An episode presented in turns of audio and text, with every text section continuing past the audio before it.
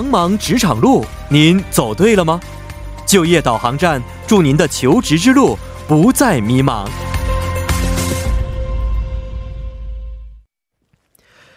茫茫职场路，就业导航站为您指点迷津。那每周一的就业导航站呢，将会邀请业界人士提供就业指南，并且分享职场经验，点亮在韩华人的求职之路。嗯，今天呢，我们邀请到的是蒸汽朋克设计师费城费女士，你好。嗨，大家好，我是费城。嗯，你好。呃，能不能跟我们简单介绍一下自己呢？好的，其实我现在正在韩国的成均馆大学读博士三期，方向是视觉传媒。然后特别开心能跟大家相聚在就业导航站。嗯，我在一六年的时候在北京创立了我的个人同名的视觉品牌，主要是做蒸汽朋克风格的文创产品和刺绣一类的周边产品。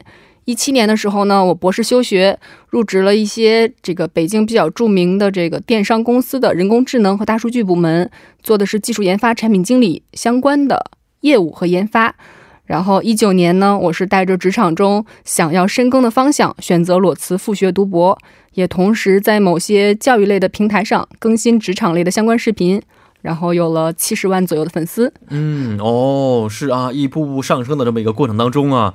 但是刚才我们在介绍您的时候呢，简单说了一下您现在的这个职业叫做蒸汽朋克设计师，是不是？对。那很多其实啊，一般稍微有一些年纪的，或者说呢不是很了解这个行业的朋友呢，不是很了解什么叫做蒸汽朋克啊。能不能给我们简单介绍一下这个蒸汽朋克具体指的是什么意思呢？好啊，好啊。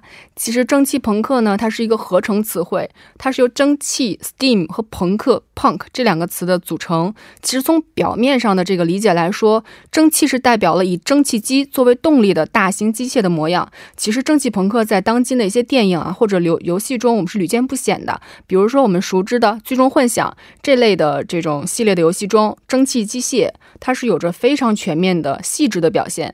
还有就是我们经常喜欢看宫崎骏啊、吉卜力动动动画片，嗯，比如说这个哈尔的移移动城堡，嗯，它也描绘了就是非常令人向往的这种蒸汽飞船的形象。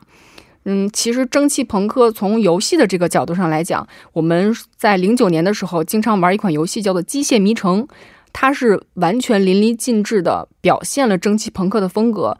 自从零九年开始，蒸汽朋克其实属于。入了我们大众眼中的这样的一个视野，嗯，是啊，从零九年开始，是不是？对，我简单看了一下您的资料啊，零九年应该是上大学那年份吧？对，是的，是的，是。然后蒸汽朋友看了一下这网上的一些照片啊，特别的硬朗的感觉，又非常可爱，对，是各种的元素结合在一起吧，现代的啊，还有一些什么奇幻的放在一起的这么一些啊图片。那第一次看的时候，觉得哎，是不是很多男生会很喜欢的？应该机械风在里边有一种感觉啊。对。但是您是一位女孩子，怎么上怎么喜欢上蒸汽朋克的？有没有什么机缘在里边呢？其实我的个人性格是比较调皮的，从小学的时候可能就展现出男孩子的这样的一个一个形象吧。嗯。所以呃，蒸其实蒸汽朋克风格里面，它也具备了一定的科学成分。哦。就如大家所看到的一样，它其实它的表现方式也有很多。都是相差非常大的，比如说，它其实是有先进和落后这种共存的感觉。有人在乘汽车，有人却在乘马车，它也是魔幻和科学共存的一种状态。比如说，有人会在这种风格里边做这种驾驶机器人的战斗啊，同样也有人在使用魔法，所以它是一个充满想象力的一个很大的一个空间。嗯，是哦，看了一下图片，这非常漂亮啊。呃，以前我见到这样图片的话，第一想到就是什么什么卡通啊。机械呀，还有甚至是一些纹身的一些图样，是不是？对，呃，那现在也是在做这方面一些设计啊，有没有什么代表作品，给我们简单介绍一下呢？其实我现在最主要的一套代表作呢，是蒸汽朋克风格的十二生肖。嗯，其实因为每个人都有生肖属相嘛，哦，而生肖呢，也是中国非常传统的、历史悠久的民俗文化符号。是是是。对，所以历史上如大家所知道的一样。就是描绘了很多关于生肖形象的意义的一些诗歌、春联或者是绘画。嗯嗯，所以我就想把最具幻想性的这种蒸汽朋克风格和中国传统文化符号作为一个结合，就有了这套十二生肖的这样的一个产品。哦，因为它饱含了文化和情怀，所以我做了很多相关的文创周边产品。嗯，比如说十二生肖的这种明信卡系列。嗯嗯，所以对于他的态度来说，其实是既不迎合大众，也不迎合潮流。潮牌是可以很夸很夸张的，嗯嗯，但我理解的其实设计上的一种美是克制。嗯嗯嗯，是是是，呃，刚才也说过，以前呢读大学时候学的是新闻传媒方面的东西是吗？对传媒方面的啊，对那。后来怎么接触的这个行业？有什么特别的一些机缘和契机在里边吗？其实是我平时是有一些看展和做记录的一个习惯，嗯，因为这对于我来说，不论是学哪个专业，是一个输入再输出的过程。嗯嗯。我不挑食，什么样的展览都会去看，只要是嗯。有时间，可能都会去安排这样的一些活动。嗯，一五年的时候，我是在首尔遇到了蒸汽朋克的大型展览，哦。那是我第一次特别深刻的与这种蒸汽朋克的风格有着非常深的一个交流。嗯。我总是发现自己对各种机械零件嗯。或者说科幻主题的角色、维多利亚那个时代的一些奇幻的故事很感兴趣，嗯。就像是看到了这个展览，就像是交到了一个遇见遇见了故友一样的感觉。哦嗯嗯嗯嗯，所以当时非常的着迷，对然，后就开始查阅一些大量资料，慢慢慢慢可能进入到这个行业当中。对，是的，。那您本身是有一些绘画绘绘画的这样的基础在里边是吧？对，是的。嗯其实我是很喜欢用圆珠笔的，因为圆珠笔它是比较好得到的，嗯，而且我不会在意是否画错，嗯就像是蒸汽朋克的风格一样，嗯，就像一个小齿轮，它可以带来一个世界一样。嗯我对于圆珠笔情有独钟，可能就是会。像经济学上有黑箱理论这样一说，嗯嗯嗯就是我们有了已知元素 A，通过人们不知道的黑箱如何达成新的 B，这是我们需要思考和努力的，和画画的过程是一样的，嗯，不去计较错误的部分。没错，那现在看了一下，这十二生肖也是非常漂亮啊。创作这一套十二生肖大约花了多长时间？还记得吗？大概是三个月左右，原画部分是在三个月左右，哦不包括周边产品。是，呃，三个月的时间听起来不是很长，但是每天的工作时间应该是比较长时间的吧？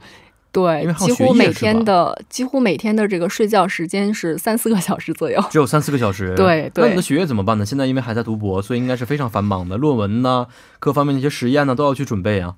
是的，是的，非常繁忙，所以嗯我个人的这个生活规划方面上是属于稍微有一点自律能力的。哦，嗯有一些时间表在里边吗？对，是的，因为我会把我的生活分为三项。嗯，第一项的话是出于我的责任，我应该要做的事情，比如说，对，很好。比如说我是一个学生，嗯嗯嗯那么我学作为学生的一个职责就是需要我需要有很好的成绩，我的嗯论文也不错。那么这是我作为学生的一个责任。嗯，那我作为我妈妈的女儿，那我要尽一个女儿的责任，我要嗯时常跟她保持异国的一个联络。哦嗯嗯嗯嗯那么这是我的第一个部分，第二部分是出于兴趣爱好，我需要承担的部分，就是说我现在在做的自己的工作室，嗯我在做短视频，就是说在做教育类的短视频。嗯那么第三块是出于我的自律，就是说我早起要做的五件事儿和我嗯睡觉之前要做的五件事，嗯嗯，这样的一些很细碎的事情，可以帮助我很好的开启一天，以及嗯帮助我很好的总结这样的一天，因为我有每哦天写日记的习惯。是，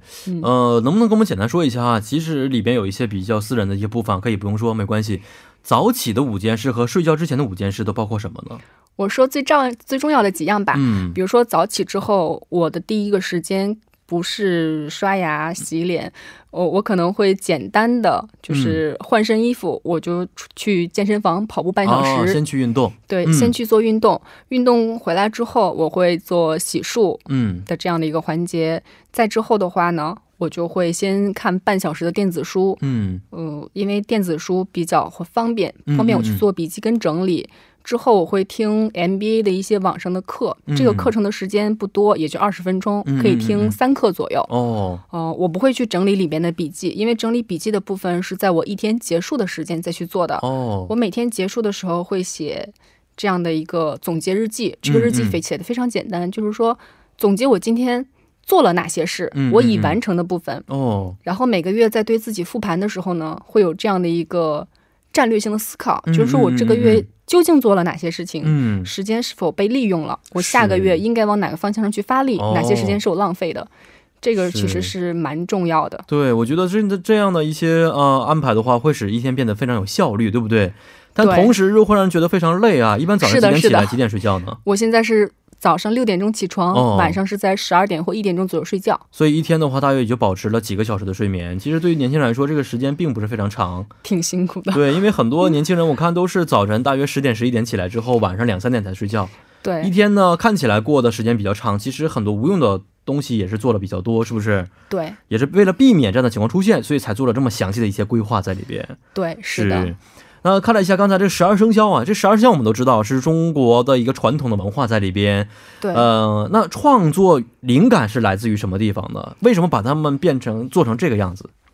其实，呃，设计它是来源于生活的。嗯，我做很多有趣儿的事儿，比如说，我除了去健身房，我在培养自己，就是去上芭蕾课，做形体训练。我也会做料理、跑步、摄影、做自媒体、看设计展。其实。学会生活这件事情，反倒是让我得到了一些意料之外的一个灵感。嗯，一九年，其实我带着这种想深耕的方向，决定裸辞复学读博嘛。嗯，所以也在某些平台上更新教育类的职场职场类的一些短视频，和大家来互通有无。我是不小心有了这样几十万的粉丝的，就是在三个月之内。嗯，其实这也是属于我和大家。沟通之中得到的一些灵的灵感，嗯嗯，倒不是为了就是 真的是去想获取灵感而去做这些事情，只是想在闲暇的时间里愉快的度过，处于取悦自己的一个状态吧。嗯嗯，从小的话就是这么有计划性的生活，还是说最近才开始改变的？其实是我从博士休学之后，嗯。才开始改变的，具体来说是二零一七年的八月份左右。开始，为什么记得这么清楚？那个时候开始改变的，因为某一件事情吗？还是因为挫折？还是因为感情啊？这个问题很好啊，因为当时我在读博士一期的时候呢，嗯，我不确定自己为什么要选择读博士，做设计的这个行业被大家质疑的是，无论是从学历还是到作品的好感度，嗯，都会被大家质疑。呃，一个专科生出来可以做出很好的设计，嗯，一个博士生出来未必能做出很好的设计，嗯嗯，这个是大众已知的现象，嗯，所以那个时候我是很迷茫的，我不知道当下往哪条路去走，到底是走学术，还是说未来就继续做自己的工作室，嗯，所以我选择放下放下一段时间，然后回国思考。可是回国思考了两周，在八月末的时候，我都没有想出来自己要做什么，嗯嗯，于是。我就想，肯定是我没有把自己放到应该去的环境上。哦，其实环境其实是可以激励人的。嗯嗯。所以我就去各大互联网公司面试。嗯。然后九月七号，我就入职了某互联网的这样的一个平台。是一个大型的平台吗？对中国前三名吧。前三名啊，非常好的一个平台是。嗯。对，是的。嗯。然后因为入职之后才改变的。对，因为下了很大的决心想要休学，嗯，和我一期的前辈们或者说同学们，他们都没有休学这样的一个经历。其实我是属于比较胆战心惊的，嗯，我的年龄其实对于一个女孩子来说不小了。我做的每一步决定，有可能会影响到我四十岁以后的一个生活，我是很有压力的，嗯嗯。所以从那个时候开始，我只想记录。每天的这个时间是怎样过的？于是就出现了写日记这么一说。哦，那么这个日记里主要分两项，第一项就是。我对今天所有做的事情的一个完成事项，我到底完成了哪些事？第二项就是今天我遇到了一些美好的事儿，嗯，美好的事儿可以帮助我在心情极其压抑的时候翻这些故事的时候，我觉得世间很美好，很值得活。是是是，啊，看起来非常的有一些机遇性在里边啊。对，那好的，让我们简单的稍事休息之后，再回到今天的第二部节目当中。那稍后将会由播报员连燕为您送上二十八分在韩生活实时消息。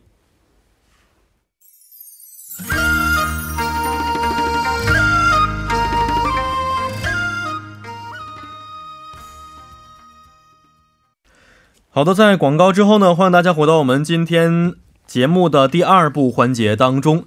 那今天呢，我们请到的是一位朋啊蒸汽朋克设计师费城费女士，来探讨一下关于这个行业的一些经验和秘密啊。那刚才我们简单说了一下这个行业呢，其实啊不是很多人了解啊。呃，那么其实，在创作一些艺术品的同时呢，很多人觉得这个天赋是非常重要的，后天学习虽然也非常重要啊。那您觉得，作为一名优秀的设计师啊，应该具备哪些的一些素质在里边呢？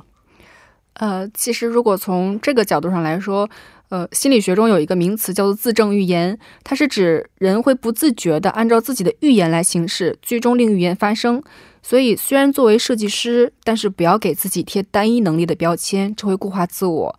第二个就是要以开放的心态去面对未来，因为自我认知实际上是会动态变化的。除此之外呢，就是要基于自己底层系统的一个建立，需要我们培养自律的习惯，规划好一些每天的生活，保持一些闭环思维。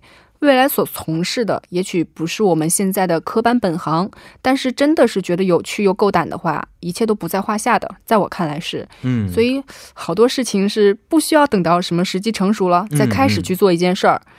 在我看来，更多的是在游泳中学游泳，在学习中学学习。摸着石头是可以过河的。嗯，所以您的意思其实就是说，有的时候呢，不需要一些天赋的认证，也不需要后天说我们学什么专业的。有的时候，让我们选择这条路的话，只要坚持走下去的话，可能就会开花结果，是吧？对，最美好的风景是在路上。没错，是。但是有的时候我们在啊走路的时候呢，或者是坚持一件事情的时候，总会遇到这样那样一些困难在里边啊。您现在？到现在为止，遇到最大的困难是哪些方面的？其实对我目前的状态来说，对于设计师这个行业来说，最大的困难是寻找不可太不可替代性。嗯，很多人是质疑设计师行业的，就像我们刚才聊到的，从从业人员的学历水平到作品的审美标准参差不齐。但是设计最终的目的是产生或者说提。体现出这个产品的价值，或者高于产品的价值，嗯，有强烈的溢价能力。但是现在很多的 SaaS 的平台软件。比如说阿里，或者说是其他会社的，嗯嗯，它一秒钟可以做好七千张海报，嗯，包括一些人工智能的公司涉足一些设计领域啊，它可以完成几轮的融资，表现都非常好。所以说，那设计师的差异化、价值点的打造就会显得很重要的。嗯，那么支撑这个设计背后的人文、情怀、思考，乃至是系统。包括灵活度是人工智能时代很难代替掉的东西，嗯，这就是差异性。其实说实在的，我现在并没有完全克服掉这样的困难，嗯，但这也是我一直处于积极探索关联行业，不断的给自己。去设立各种各样的标签，也不给自己设立边界感的原因，因为这是一个漫长且持续的过程。嗯，是。但是有的时候啊，我们会呃感觉到，在发展到一定程度的时候，会遇见一个瓶颈的阶段啊，就是说啊，我的啊想法，我的创新能力，好像没有以前那么像这个自然而然可以表露出来，或者说我现在能够想的东西已经是这些了，怎么样去拓展自己的一些思维，或者拓展自己的一些视野呢？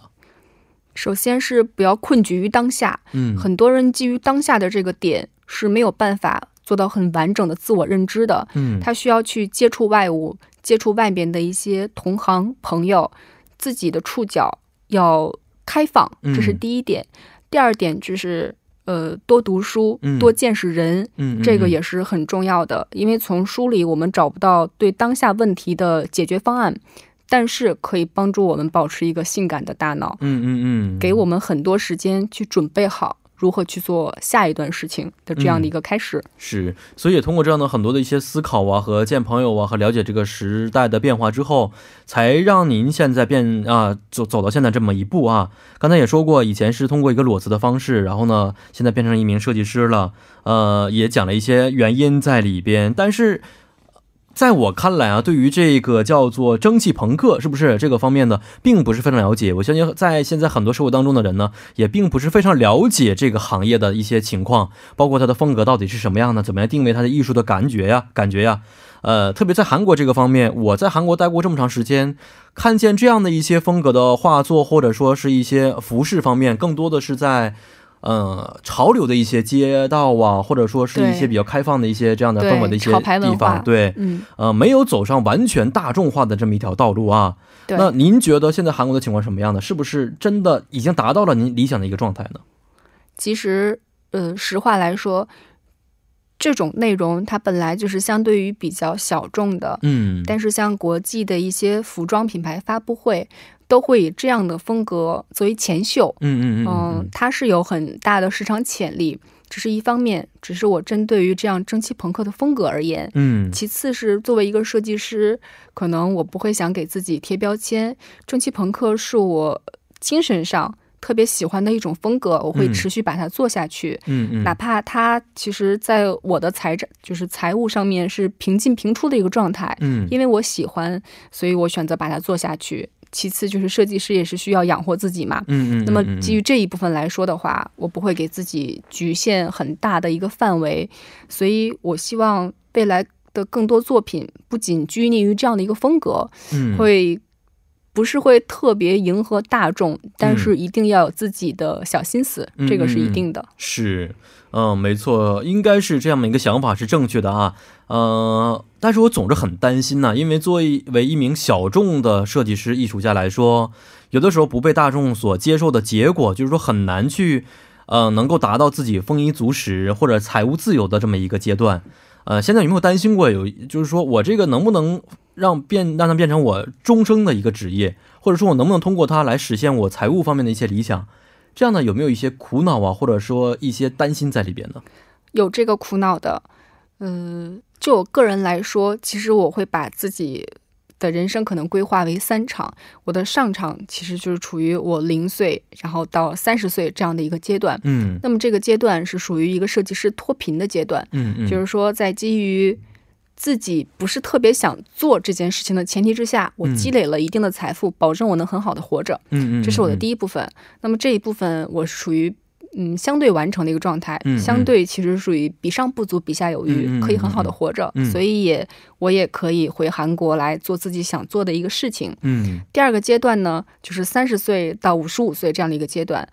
我除了找到我精神上的支柱，另一方面呢，就是我可能会在财务上面会选择多平均战略嗯。多平均就是，嗯。蒸汽朋克只是我的设计风格之一，嗯但是我会有很多延展性的策略，包括我去做自媒体，包括去做电商行业，都在涉足这样的领域。嗯，到目前为止，其实很多广告商家找到我，我是属于拒绝接广告的一个状态，嗯嗯，因为得觉得设计师要有自己的一个成型的系统，这个嗯系统是别人不可代替的。我在培养自己这样的一个系统，来保持我人生的第二阶段嗯走的还比较稳。那么第三阶段就是五十五周岁以后了，嗯，那个时候的事情其实是有点远，对有点远的是那个对时候整个的社会发展的情况啊，对，包。括这个将来的一些想法，可能都会有一些变化在里边。对，嗯嗯，只要保持有一点点的居安思危的想法，嗯嗯嗯，还是。可以的。是没错。那蒸汽朋克起源的是哪个国家呀？它是西方的一种文化吗？对，是的，其实蒸汽朋克起源于科幻小说，是在嗯十九世纪，因为当时刚出现的一些科学技术，导致了这种科幻浪漫主义的这种文学，嗯所以呢，在当时看来，一些特别无比先进的一些技术，它都会出现什么蒸汽潜艇啊、蒸汽计算机啊，甚至是时间机器。嗯、这个如果说一直往前追溯的话，是吉尔特他在一九七九年写的一本小说，叫这个。摩洛克之夜，他首先提出了蒸汽朋克的概念，嗯，后来就变成了科幻大师写的最著名的一部小说，在九一年叫做《拆分机》。嗯他这本小说的成立就确立了蒸汽朋克的这一概念，嗯嗯之后才会被游戏领域和这个动漫领域所引用。嗯，是，呃，因为起源于西方啊，所以呢，现在慢慢也是在东方有一些人气在里边啊。但是当时为什么没有说我利用这个时间和金钱去西方去求学，去它的起源地去求学，来到韩国？韩国在这个方面有什么特别之处，或者说有一些优秀的地方存在吗？其实，在我看来，韩国是一个对于多多文化包容性很强很强的一个国家，嗯。尤其是它离中国毗邻于中国，嗯嗯，各方面的设计资源，包括一些呃像 GDC 呃设计界里边比较有名的，然后包括像 AGI 这样的协会。设计类的大会，它每年都会在韩国有一些比较活跃的一些活动，嗯嗯嗯。这些活动可以让我很好的接触到一线资源，嗯对我来说，哦，嗯，这是非常就是优秀的一个地方，觉对很很好的一个点，很吸引我。是是是，所以现在还在韩国这边一边求学一边来实现自己的梦想。对，哦是的，是的，很适合我。关键野而且离离家也很近，是不是？对，是的，哦经常回去吗？一个月一次啊。一个月一次，嗯哎，这是非常频繁的一个频度了。嗯，是的，是哦，一般在韩国这边能半年回去一次，一年回去一次，就不已经是觉得很不错了。对，因为工作室在北京，我一年回去，呃，我一个月回去一次的话，一次就回去两三天，处理完事情就回来了。因为工作原因，可能不会回家陪父母看。对，没有回家陪父母，这样的机会很少，是不是？这个很抱歉。没错。那现在啊，已经是发展到一定的程度了啊，未来可能也是按照自己的人生规划去进行去做，呃。而且还有很多，我相信还有很多怀揣着一些艺术梦想的朋友啊，在走在这条道路之上。特别是一些犹豫不决的，我应不应该做的这样一些年轻朋友们啊，您对于他们有没有一些很好的一些建议或者是忠告呢？其实对于这样的一部分群体来说，它是一个很庞大的一个一个群体了。嗯，那我送给这样的一个群体来说四个字，叫做断机之教。因为设计它是一个需要长期积累的过程，厚积薄发是它最好的体现。我经常逗趣儿的跟我的教授说：“我说我都三十岁了，然后还在读书，也是很无语。”他回复了我一句：“他说不是你没毕业，是别人提前停止了学习。